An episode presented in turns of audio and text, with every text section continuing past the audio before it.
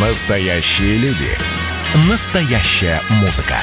Настоящие новости.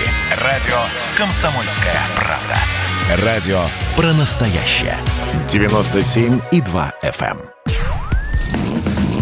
Под капотом. Лайфхаки от компании «Супротек».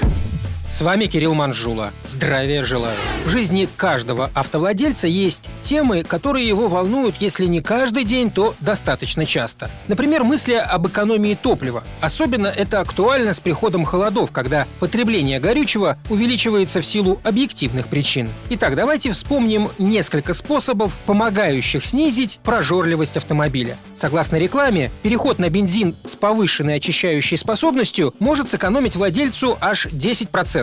Да, это так, но не всегда. Когда речь заходит о старом двигателе, которого кормили простым 95-м, то, скорее всего, дорогой 98-й поможет такому агрегату. Однако по мере вымывания грязи разница будет таять на глазах и сведется в итоге почти к нулю. Иными словами, два новеньких мотора, заправленных моющим и обычным бензином, поведут себя практически одинаково. Между прочим, когда в следующий раз будете заправлять свой автомобиль, подумайте о чистоте его топливной системы. Если подобные мысли вас посещали давно, то лучше воспользоваться разовой промывкой системы от компании Супротек. А далее при каждой заправке добавляйте в бак мягкую присадку Супротек Апрахим СГА или СДА. Это для дизеля что поможет сэкономить на топливе, но главное – продлить ресурс всей системы.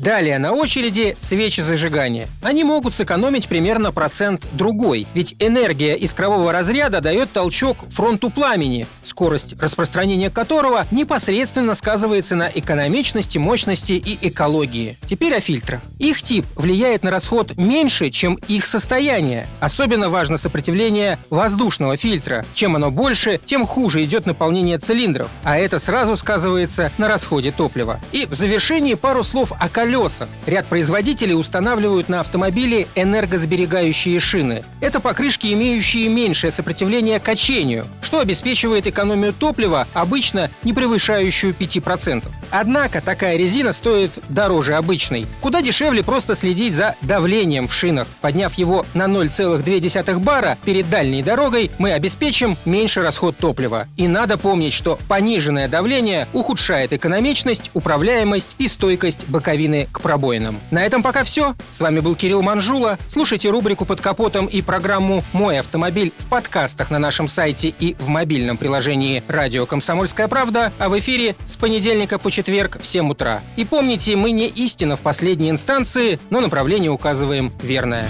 Спонсор программы ООО «НПТК Супротек». Под капотом. Лайфхаки от компании «Супротек».